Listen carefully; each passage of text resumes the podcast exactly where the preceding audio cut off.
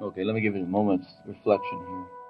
In his final hours on Earth, serial killer Ted Bundy decided it was time to drop the facade of innocence. I just wrote, I just said that the Hawkins girl's head was severed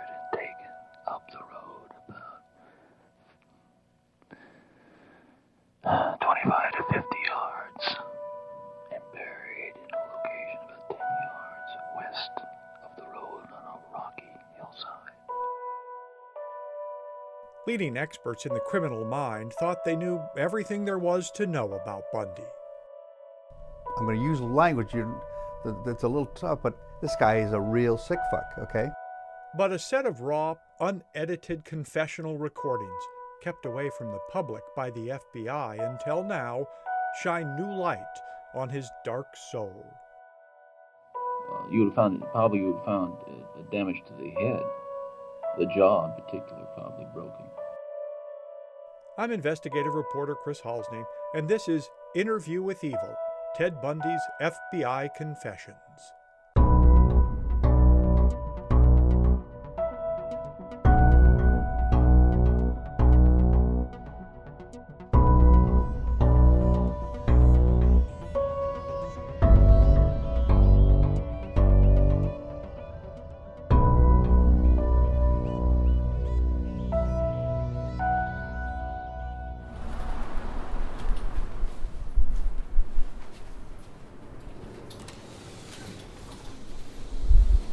It's a rare privilege to visit Seattle criminal psychologist Dr. Ken Muscatel's office and not be involved directly in some kind of horrendous murder. Hi. How you doing? Good. Hi. Hi. Morning. Morning. Hi. Nice to meet you. Nice to meet you. Dr. Muscatel's specialty is analyzing the mental state of killers. He does it for both prosecutors and defense attorneys alike. I got my PhD from the University of Washington in 1979, which was when dinosaurs actually ruled the earth. And uh, I have, God, I've done well over 700 homicide cases over the course of my career at this point. And just done I've done a lot of cases with children, including I've done just over 60 homicide cases uh, with children who are the alleged perpetrators from under the age of 16 all the way down to 11 by any definition, if you're thir- if you're 16, 13, your brain is not even remotely developed. I first met him about 20 years ago when I was working as an investigative reporter in Seattle. KIRO 7 Eyewitness News at 5. We shared a fascination with the arrest of Green River killer Gary Ridgway. Investigative reporter Chris Halsne joins us now live along the SeaTac Strip.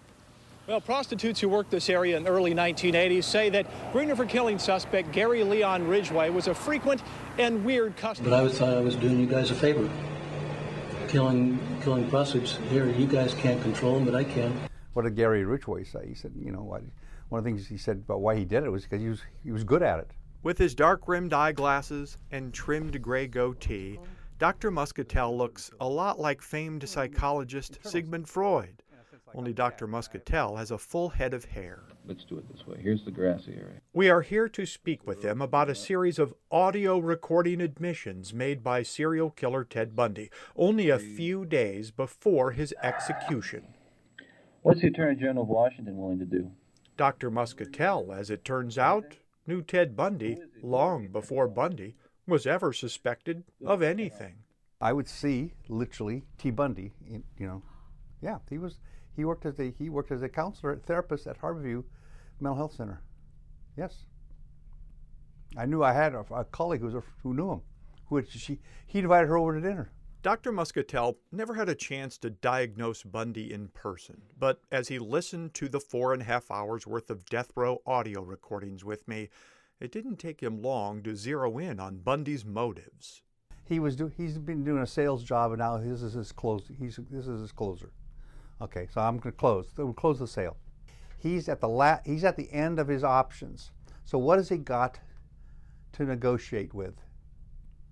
So what he did, and they know what he did, but he's got information. So he's not only uh, uh, giving information about victims, which are going to run out sooner or later, right? Once you run out of un- un- unsolved cases, then you're done. Yes. So he's got to, what else does he have to offer? He have to, you I have something inside me that I can articulate that you guys need to understand, and you could gain and save people by not putting me to death. What do you gain versus what do you lose? As the creator of this podcast, I made a few decisions about how best to share these rare recordings and provide listeners with the best insight possible into how Bundy's mind worked. I'm going to let him speak, unedited for longer amounts of time than your typical sound bites. I want you to hear the nuance in his words, his manipulative pauses, and storytelling abilities. We either convince the right people it's now or never, and that we to do a proper job for everybody. We're gonna. I'm gonna need some time. Here's the scene January 20, 1989, Florida State Prison in Raiford. It's Friday. Bundy is set to be executed by electric chair on Monday night or Tuesday morning. Okay, how do I expect us to proceed?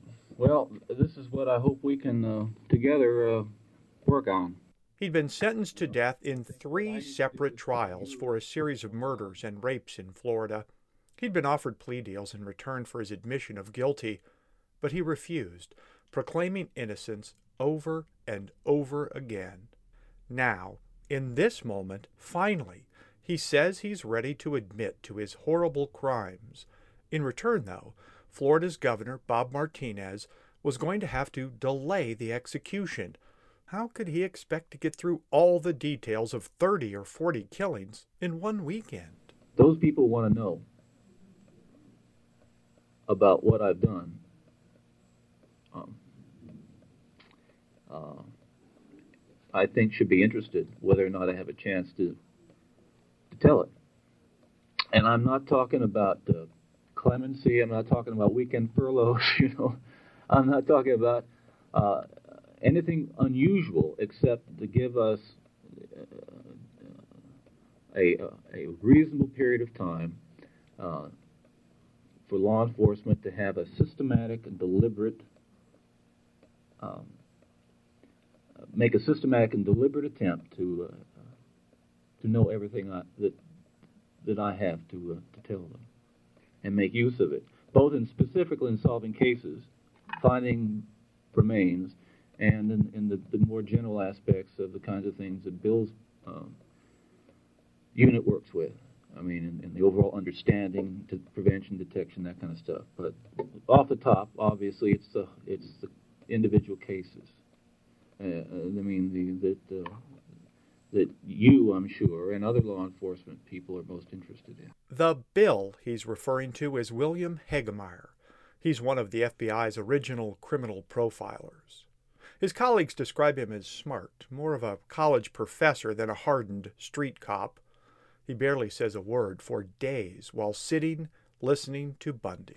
Okay, I'm, I'm just rambling on here. Uh, uh, just break in any time, and, and because I know that uh, I'm sure that you, over the years you have uh, uh, developed some sort of feelings of insight, or uh, to say the least, and some maybe even some animosity that you'd like to get off your chest.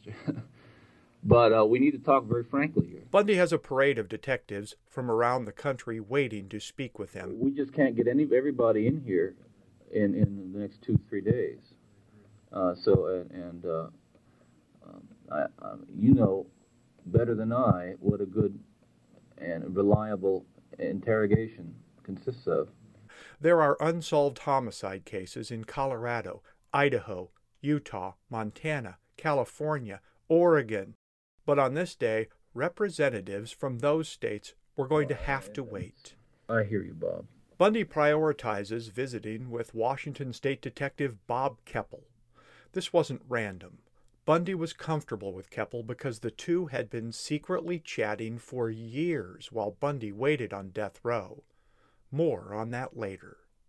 Because basically it all began in Washington State. That is, that's where I was living. That's where I grew up as a kid, and that's where I grew up as a young man. And and those kinds of uh, images, impulses, and behaviors, which ultimately led to the violent behavior, you know, occurred, if you will, in Washington State. That the kind of uh, broad understanding that I'm looking for is uh, going to come, you know, uh, during those years I lived in Washington State. Uh, you know, unfortunately, I guess from your standpoint, it was Washington, basically Washington State, where those first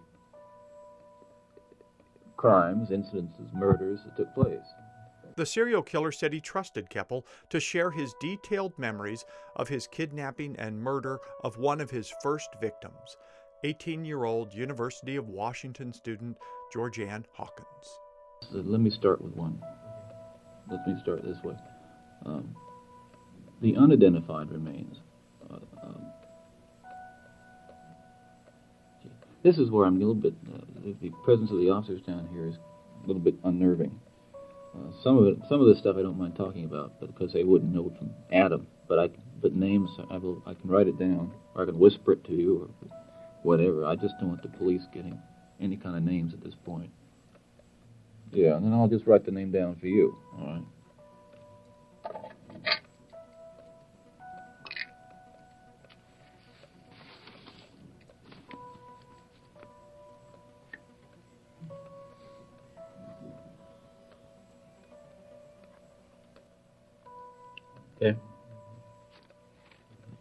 Uh, did you say that?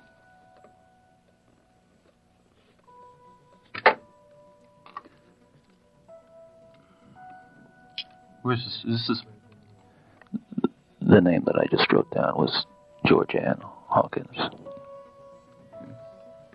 He's enjoying the process. I mean, he's not. There's no distress. There's no fear. There's no anxiety evident. If you listen to the voice, where is it? Where is this? This is where he feels in control. This is where he. This is how he's dealt with things. He always feels in. When he's doing this, this is he. When he feels like he's playing people like a violin, he feels in control. Okay, let me give you a moment's reflection here. Yeah, I'll uh, talk real low. I just I'll give you one thing just to keep in mind. A thousand and one Arabian Nights Scheherazade, who extended her life by telling stories. Turn this ill-omened beast out from among us. The captain said, Let us kill it. Another said, Slay it with the sword. She was a concubine. He was going to execute her. You know, he was going to kill her. And she told this great story, probably was sexual. And so she got another night. And then she got another night. And she got another night. So just, just think about that. I'm at the point, finally, where I see that I'm going to have to tell you and, and others everything that I know with regard to so-called unsolved cases. So Bundy was ready to start his story, Now, rich in look at it, detail and drama it, uh, about one of his first kills. There weren't any reporters in the room, only the FBI agent, the King County detective, a correctional guard, and Bundy's young attorney. I don't. Even, I can't remember what day. I can't remember what night of the week it was.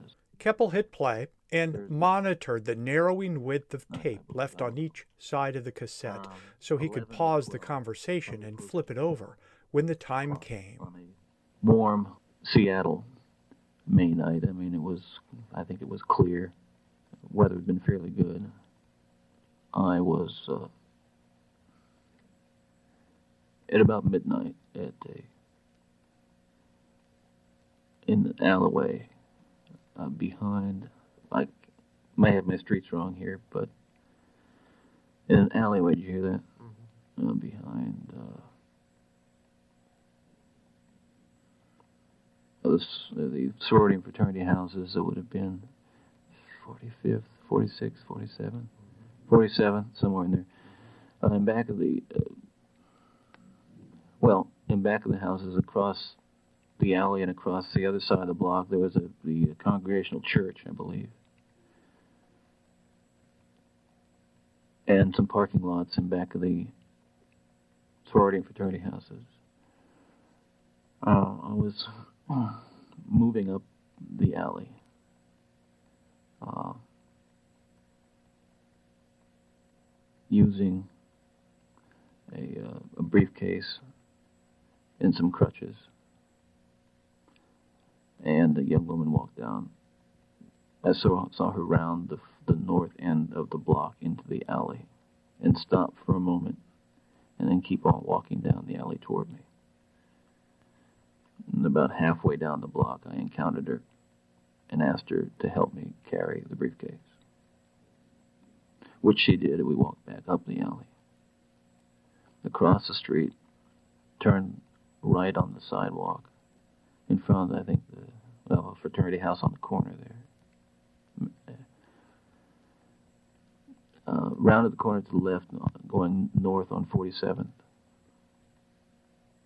Well, midway in the block, there used to be a, you know, one of those parking lots they used to make out of burned down houses in that area. The university would turn them into parking lots, instant parking lots. There was a parking lot there, dirt, dirt, uh,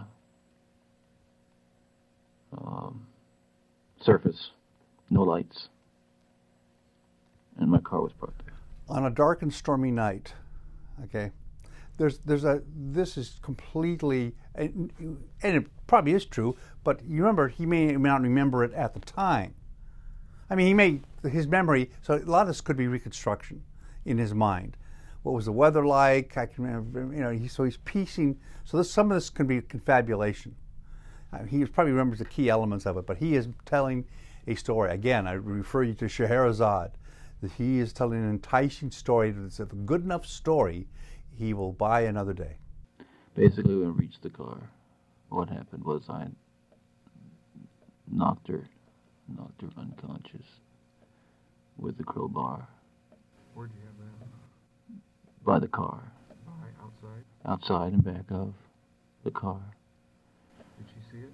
No. No.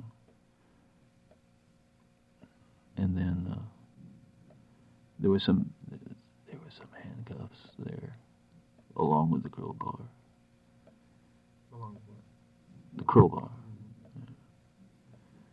And uh, they handcuffed her and put her in the driver's, I mean the passenger side of the car, and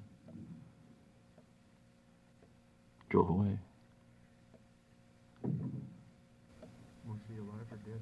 Oh no, no, she was quite con- not uh, she was unconscious, but she was very much alive. Okay. What happened next?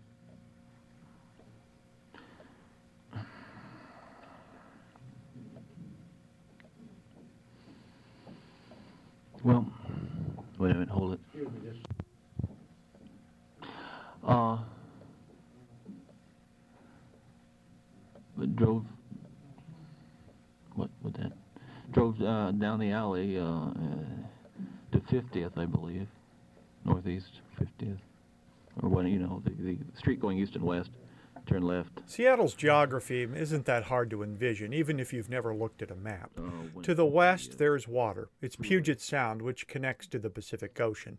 Then going east, there's this tiny strip of land where the main city sits. Then a huge lake, Lake Washington, where the University of Washington has its campus.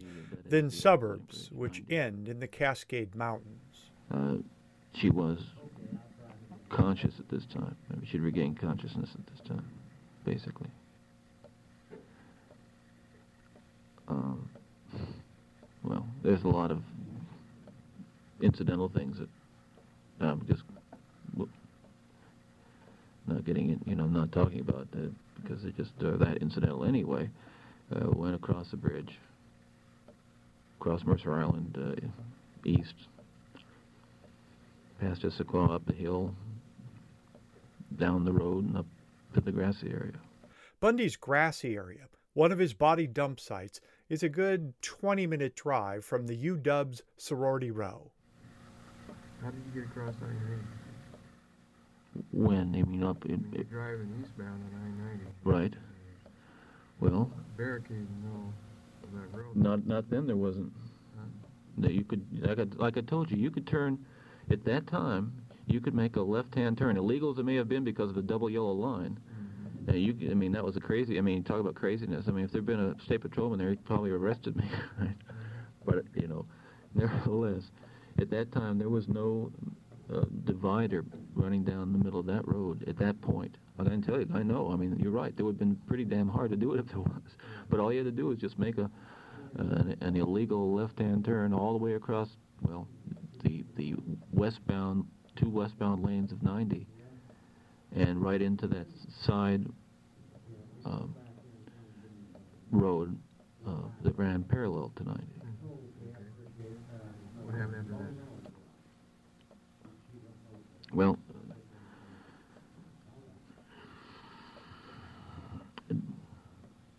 parked, took her out of the van, and took the handcuffs off her, and, and uh, Took her out of took her out of the car, And you driving what? the Volkswagen. You said van. Did I say? Well, no, I didn't. I'm sorry if I. I it wasn't a. Know, you said something before that was van. Well, okay. Well, it wasn't. It was a Volkswagen, and uh, uh, took her out of the car, and I think I said it took the handcuffs off. Maybe that sounded like van. Anyway, uh, and uh, gee, this is probably the hardest part. I don't know.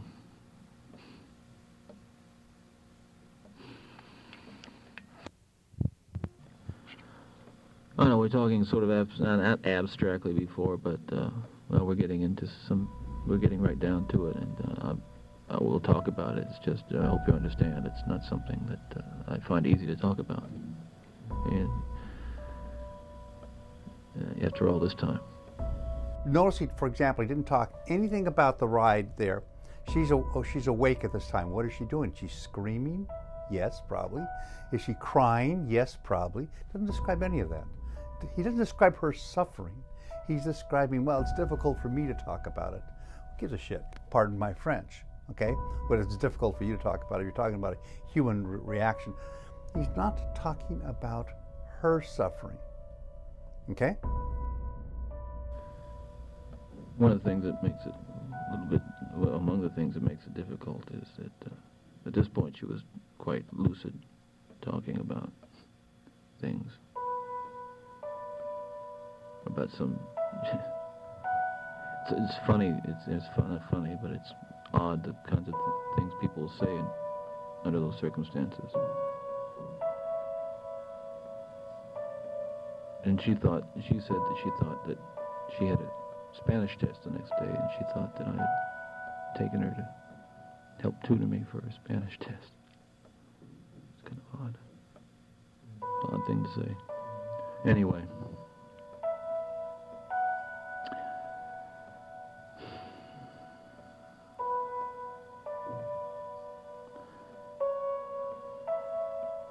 The long and short of it, I mean, I'm, I'm going to maybe try to make this uh, get there by degrees. The long and short of it was that that I again knocked her unconscious and strangled her and drug her into uh, about ten yards into the small grove of trees that was there. What are you with? Cord, Cord? an old an old piece of an old piece of rope. Something you brought there with? Yeah, something that was in the car. Mm-hmm. Okay. Then what happened? Then I uh, packed the car up. By this time, it was almost dawn. It's just about dawn. Sun was coming up. And I went through my usual, I say usual routine. I went through this routine where I was just absolutely, I would go through this, but on this particular morning, I, I was just absolutely again, just shocked, kind of scared to death, shocked, horrified about, and I went down the road, throwing everything that I'd had, the briefcase, out the window, throwing the briefcase, the the the crutches, the rope, the clothes, just tossing them out the window. I just had, I just was just, I was in a, a sheer state of panic, of just absolute horror. You know, uh, it's like at that point in time, consciousness of what has really happened is like you break out of a fever or something. I would, that is, and uh, so I would. I drove north on 90, then uh, northeast on 90. At some point, throwing articles out the window as I went, articles of clothing, shoes, etc. This next part is a little hard to hear, so I'm pausing. Detective Keppel's question is really important. He challenges Bundy by pointing out a massive hole in the story he just told. Bundy never mentioned removing Georgann Hawkins's clothes. When did you remove those? What? The shoes, clothing. Well, after we got out of the car, initially. Okay. Well, I skipped over some stuff there, and we'll have to get back to it sometime. But I don't feel, I just it's just too hard for me to talk about right now. Okay, stop just for a second. Okay, so it's just about dawn. So what time did he grab her? Six Six hours. So he had her for hours and hours and hours. Okay? So he's sort of saying, well, I just, you know, then finally just knocked her out, like minimized, you know, and she was out, and then I strangled her while she was unconscious. What happened in those hours? He either tormented her psychologically, physically, or both by for hours. It wasn't a, a quick, he didn't knock her out and, and, and she dropped, she was dead and uh, strangled her and then took her straight out and disposed of the body. He, in fact, took her out while she was still alive. Took her all the way into someplace remote and then had her there for two, three, four hours. And then finally killed her and disposed of the body. That's an important element in understanding what he was about. What he was all about. Well, that is why the FBI has been using these unedited Bundy recordings during training in its behavioral analysis unit. That The Hawkins girl's head was severed and taken up the road about uh, 25 to 50 yards and buried in a location about 10 yards west of the road on a rocky hillside. Did you hear that? I give you that because I mean, we t- I felt that it might be worthwhile to start there because one, that hadn't been discovered before. Okay, that was more or less a question mark. Uh, to a point, you know, we all know what the suspicions were, but basically, and so those people, uh, the, the, you know, and among other things, the family there might be able to. I don't know if you still even have those separate un- unidentified remains, but in any case, I think that was a uh, good place to start. By the way, former Detective Bob Keppel has spoken at length over the years about his Bundy encounters inside the prison, including with me. A good friend of his, another long-time homicide detective, tells me Keppel's health has been deteriorating and he's likely done his last interview on this subject. So, what, you remember what clothes she was wearing right Yep. Oh. A pair of white patent leather clogs, blue slacks, some kind of halter top of which he had a, a shirt tied in a knot. Okay, and these, where were these deposited? Along the roadside? I mean, well, not right along 90. Uh, went east to the infamous Taylor Mountain Road. What what highway is that? 18. Turn right, went south again. And at some point, south of Taylor Mountain, a lot of that stuff went out of the car, down the down embankments and what have you. Yeah. Do it, or? No, I, yeah, I would stop, pull over the side of the road. It was time. It was it was pretty light, and just tossed it out. Well, you see, I mean the, I mean I didn't. Uh, uh, there were sometimes I would do that, and sometimes I wouldn't. It, it would. This at this point in time, I was so frantic, so panicked, so whatever about what had happened that I just had to get every reminder of that incident out of the car. To be frank, Dr. Muscatel just isn't buying Bundy's horror or panic story.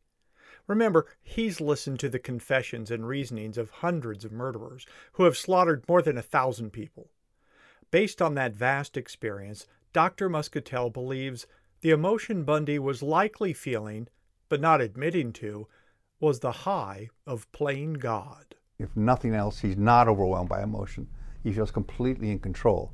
The urge and he's satisfying this desire for control and, and desire, you know, desire to kill might be the d- desire just to have total control, which, and the ultimate total control will be to take this person's life, dispose of them, and get away with it and do it again. And that's tremendous control. Bundy controlled that prison interview room, too. He gave up one big secret, confirming his kidnapping and murder of Georgann Hawkins, but he made it clear that was only a taste, a bargaining chip, his way to prove he was serious about helping police solve all his other crimes. I mean, that night is like is like some kind of dream, you know, very blurry, very nightmarish, and the, I have trouble piecing it together. But we'll and it's going to take me a while to work on that one. Okay. Keppel asked if he could get some feeling as to how many women and girls Bundy had killed in Washington state alone. The answer was tantamount to playground taunting. We get some sort of feeling, if you can't remember names, as to maybe timing or events or something that'll tell me that give you an idea, give me an idea of how many people we need to talk about locations, uh, things like that, so I get an idea of the scope. In Washington. Right. Yeah. I think it's a, I think it'll be eleven. Eleven altogether. Yeah. I could give you probably most of the okay the the, the names or some names and some locations right. if that don't have names. Okay. Okay. But this is basically what I want to avoid. The interrogation went on for hours that first day. Bundy never stopped his sales pitch, though, about how keeping him alive would aid in a deeper understanding of how his mind worked, which would be a benefit to society for all time. Well, Bill, I could corroborate. Uh, something on virtually every one of these. I mean, uh, uh, almost without a doubt on every one of these in one way or another. I mean, that's the. the uh, I don't think anybody doubts that uh, that I've done some bad things. Uh, the question is what, of course, and, and how, and, and maybe even most importantly, why. Is there something to learn? He's talking about how important he is for the FBI and behaviorists to, That's exactly right. to study him. He believes that. Is in fact that true? Is there a lot to learn from these kinds of recordings about the next potential Ted Bundy? Yeah, yes. I mean, is, is it worthwhile listening to this stuff? Yes. Listening is no substitute for talking to a person, but and we listen to recordings, but there's no substitute for their interaction. There's a lot to learn about the next Ted, Bundy. I hate to be blunt, but you're never going to learn enough about the next Ted Bundy to prevent the next Ted Bundy. She's up in the mountains. well, excuse me. Uh, up in the Cascades. I'm investigative reporter Chris Halsne. Coming up in the next segment of Interview with Evil Ted Bundy's FBI Confessions, we hear from one of the world's leading experts on serial killers, Dr. Sasha Reid. I think if people really did hear him in his own words, saying what he did. I wonder if that would change people's perception of who he is. Because I think we see this person who people say is a monster, and we know maybe, yeah, he did it, but we don't know what he did. Her take on these rare recordings in our next podcast. She's also going to tell us where Bundy ranks within her database of nearly 6,000 serial killers and why there is only one common characteristic that she's ever found which connects every serial killer on the planet. Real quick before you go, please visit our Patreon page after each episode for additional raw content, early podcast releases, and other Bundy audio recordings which have never been heard. The funds will be used to further investigative journalism and my personal quest to get government agencies to release records into the public realm.